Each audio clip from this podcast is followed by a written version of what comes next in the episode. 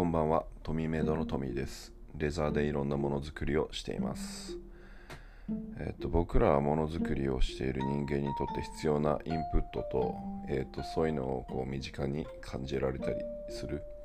えっと映画についての話を今日はちょっとしようかなと思っています。よろしくお願いします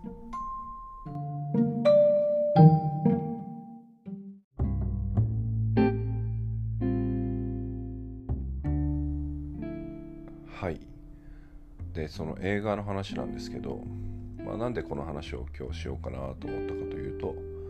えー、僕明日ちょっとあの見たい映画があって「哀れなる者たち」見たいんですよね。で、えーと、明日行こうって決めてて。でまあすごい楽しみにしてるんですけど、まあ、その話は今特にそれ以上はもちろんないんですよ。でえっ、ー、とインプットね、インプットアウトプットってもうみんないろんな人がこう言う言葉なんですけど、まあ、僕にとってのその等身大のインプットで例えば、まあ、映画でもいいし音楽でもいいし、まあ、いろんなものがこうあると思うんですけど、まあ、映画は、まあ、やっぱり身近で一番こうすぐにこうなんだろうな吸収しやすいものだなとは思っています。でやっぱりそもそも、えーと、トップクリエイターとかすごいあの人たちが回アウトプットしたものじゃないですか。でそれを、えっと、取り込むっていうのはすごいこう、うん、ありがたい行為になると思うんですよね。もの作ってる人たちにとっては。であのストーリーだったりとかこう面白かったなっていうものをこう人間的に吸収する部分と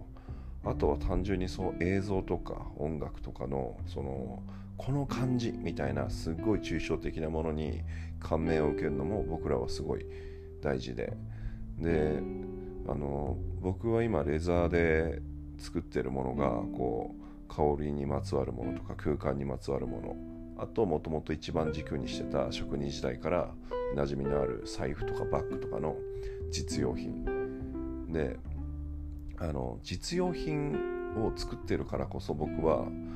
あのそういう映像とかあの、まあ、美術館とかのあのなんだろうな実用品とちょっと違うものみたいなっていうのはすごい意識してるというかあの、ま、そう意識してることに気づいたっていう感じなんですよ。あのバッグとか財布を例えば電車の中で見たり百貨店の中で見たりすると今どういう形が売れててどういうサイズがあってっていうのは一通り分かるんですよ。で、えーと、仕立てを見たら職業病であこんな風に作ってこうやってこの工程でこうであもっとこうしたらこうなるなとかは考えられるんですけどそれってもうどっちかっていうとこうなんだろうな何かを生む作業というよりはあの結構ね、えー、形になったものとかを、うん、少しこうカスタマイズしていく作業であの内側から出てるものっていうよりはうんなんかこうなんだろうな結構新作とかを出し続けなきゃいけないアパレルの人たちとかの感覚だと思います。で、えっ、と話を戻すとそのもっと違うところからインプットしたいっていうのは僕はちっちゃい時からそうだし今もそうなんですけど結構こう想像力とか妄想したりとかするのはあの得意な方なんですよ。で例えばですけどやっぱりこのシーンでえっとすごい綺麗なシーンが映像で例えばあったなと思った時にその登場人物だったりしたあの、まあ、素敵な人がいたとするじゃないですか。この人がこんな感じのレザーのバッグ持ってたらかっこいいなとかこの人は多分こういうものを持ってるよなみたいなのを想像できるようになるんですよね。そういうのを見てると。で空間とかもやっぱりその、うん、今もう商品にされたものとかを見るとその作り手の心情が伝わってきちゃってしんどかったりするんですよ。その商売としての考え方だったりあこれこういう風に考えられてる商品ねみたいな。でそれはすごいこうそっちによるとあの寄っていくと僕はしんどいんですよ。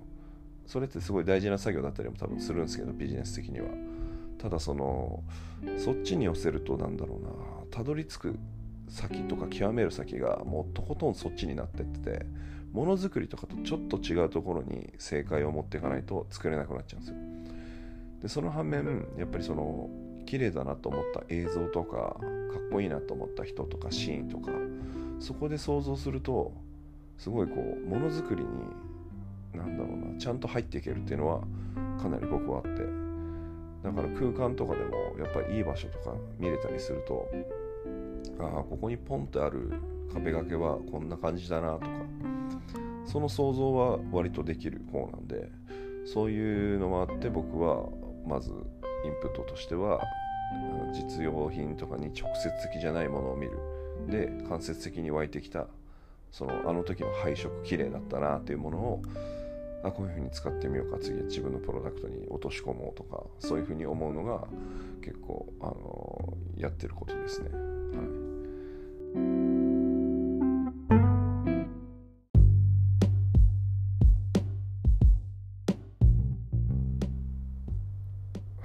というわけで明日、えーと、見てくる映画とかは、えー、楽しみにしつつまだ話せることがなくでその後もまだ、えー、これから見る人がいっぱいいる状況なんで、まあ、ぼんやりした抽象的な多分感想しか言わないと思うんですけど今このタイミングだからこそちょっと「スラムダンクの話してみようかなって今ちょっと思いついたんですよ。映画の「スラムダンク。はい。あれね、まあ、僕は映画館で2回見たんですけどまあ、皆さんね、えー、年代的にもかなりこうそもそもの漫画アニメ見てきたっていう人たちバスケットファンとかで本当熱狂したと思うんですけど、まあ、僕も小学校の頃は、えー、野球とバスケットどっちもやってて本当に「スラムダンクのおかげでめちゃめちゃモチベーション上がったし、あのー、本当大好きな大好きな漫画でした、はい、であのー、一緒に見に行ってた友達もそうだし、まあ、その後昔からの友達ともちょっといくつか話をしてで、まあ、僕は僕でもちろん思ったことあったんですけどなんかね一個思ったのは「スラムダンクを、えー、自分の中に自分のものにした人と「スラムダンクを結構こう、うん、井上先生のファンであってその作品の「スラムダンクを、えーと好きで尊敬してるみたいな人の見方が結構違うなと思いました、はい、で僕はその後者の方だったんですよ。井上先生の作品が好きで「スラムダンクを井上先生が作った「スラムダンクを、えー、好きで尊敬してるみたいな。なんでもう正直何が出てもえーと、自分の気持ちがどうっていうよりはあ先生こう書いたんだなみたいな気持ちのタイプなんですよ。で僕は、えーと今回のやつ見ていろんなこう感動するポイントとかなんかこう思った感じと違ったところとかいろいろあったんですけどあの一貫して思ったのは、えーと、井上先生のバスケットに対する本気の愛情を感じました僕は。うん、でそれどういうとこに感じたかっていうとあの、まあ、当時はあの一番最初に始めた頃って多分バスケ漫画とかバスケ人気っていうもの自体がかなり厳しくてそこのこうハードルをどうやって超えていくかっていう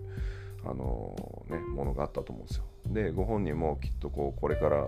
っつり売れていかなきゃいけないタイミングとかであの、ね、絵も本当作風もあの漫画の一巻から終わりの31だったかなまでの間ですごいこう変わっていくじゃないですか。ででも、まあ、その時代でもバスケットを描きたいっていう、うん、情熱があって。でなおかつああいう何て言うんですか。漫画とかにねあの作者のこう一巻一巻ずつこう書いてるじゃないですか。顔写真となんかこう最近の一言みたいなの。昔の漫画ってほんとそんな感じで書いてて。でやっぱその時その時のなんかこう情熱がすごいこうピュアだなって思ってました。そのバスケット選手と会ったこととか今えーと、そうやって、えー、バスケットスラムダンクを見て、えーと、バスケット始めましたみたいな若い子からのお便りが届いてて本当になんか胸が熱くなってるみたいな。で僕らからするともう本当それがもう後にもっととんでもないことになってでなんならそれをずっと追っかけてきた人間たちからするとねあのいや先生そんな謙虚に言ってるけどそれどころじゃないことにこれからなるんだよなってましてやこう時を経てみると思うんですけど。でもそこにあるこう愛情とか本当の気持ちっていうのはああのやっぱりこういうことを動かすだけのえっと、もともと先生のエネルギーとしてあったんだなっていうのにすごい感動するんですよね。であのー、実際今回見て思ったその部分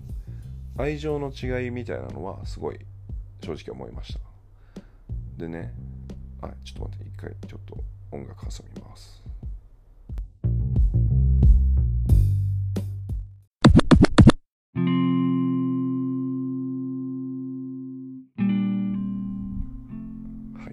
でですねあのまあ合ってるか合ってないか分かんないですけど僕が今回の、えー、去年見たその「スラムダンクの映画で思った愛情っていうのは、まあ、変わらずやっぱりバスケットを、えーと、今の日本の少年たちにこう夢として、えーと、与えたいんだなっていうのをすごい思いました。うん、で多分その先生の中でのスターとか憧れの存在が漫画を描き始めた時と変わったんだろうなと思ったんですよ。でそれなんでかというとやっぱりこうもともと漫画アニメでやってた時の「スラムダンクってこうすごいこうダンクをする選手だったりとか基本やっぱり1 8 0センチ後半の選手が結構ガンガン派手なプレーをしていくっていうのが、えっとまあ、どこのスターチームでもいてやっぱりこう花形はそういう選手だったんですけど、まあ、今回その宮城亮太だったりその身長が小さい1 6 0センチ台ででその人間がこういろんなこう過去もあってで、えー、挫折もあったけどその成長して戦っていく姿っていうところに、えっとまあ、フォーカス当てたのってそのなんだろうなただ今回このキャラクターにフォーカス当てましたとかじゃなくてあの今夢を見れる選手が宮城亮太を見て一番多いからなのかなってちょっと思ったんですよ。で最初はその漫画描いた当時のバスケットの派手さだったり華やかさを見て本当にこうヒーローのように「スラムダンク」影響でバスケを始めたりした人がいた時の、えーと、与えられるヒーロー像が今はきっとそのとはいえ実際世界との差とか、まあ、最近はすごい本当に縮まって強くなってるじゃないですか。でもやっぱり日本人が変えられないのって大きい選手もいるけどやっぱり小さいバスケット選手とかがすごいいるわけじゃないですか。あの現実として。で大きいと思ってたけど世界に行ったら小さいとか。でもその選手が結局そのそのままで戦っていくというかそういう姿を見た時に多分こうよしやろうとか僕も頑張ろうとか思えるうんのがすごい多いのが今回の今描いた「スラムダンクだったのかなって思いました。だからその海外にその最後のシーンであの多分大学とかだと思うんですけど留学してるのか、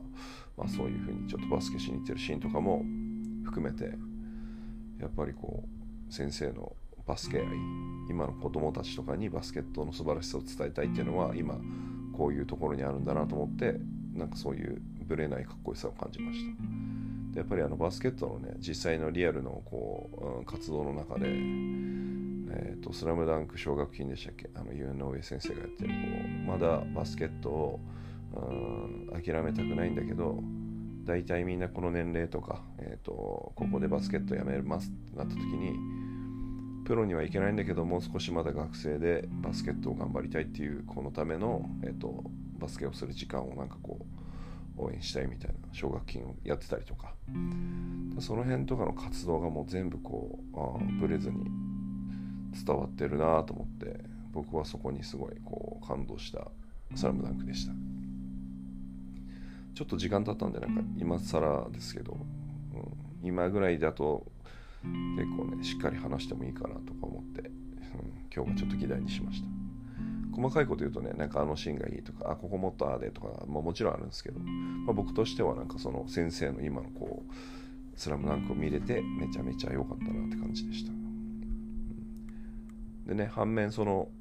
うん、友達とかでも最初に言ったその「スラムダンクがもう好きすぎて自分が「うん、スラムダンクを自分のものにした人たちっていうのはなんかもっと「スラムダンクっていう作品自体をね、なんかもっとなんだろうな愛してほしかったみたいななんかねそんなもう周りがそのファンが勝手なこと言うだけの話なんですけどうん多分そのかっこいいし多分メッセージもあるけど「スラムダンクってもともとこうじゃんみたいなその多分、うん、アニメとしてとかそのキャッチーな要素とかも含めての「スラムダンクの世界観っていうのをなんか、うん、今こうねそれこそバカボンドとかああいうすっごいそう精神性の深い作品とかやった先生だからこそそっち側に行きがちなのもわかるけどスラムダンクはスラムダンクの世界としてなんか描いてほしかったみたいな言ってましたね、うん、まあいずれにせよこういうねいろんなファンがそのぐらい入り込むっていうのを作ってるっていうのはすごいなって思うとこなんですけど。まあまあ今更ちょっとそんなスラムダンクの話でした。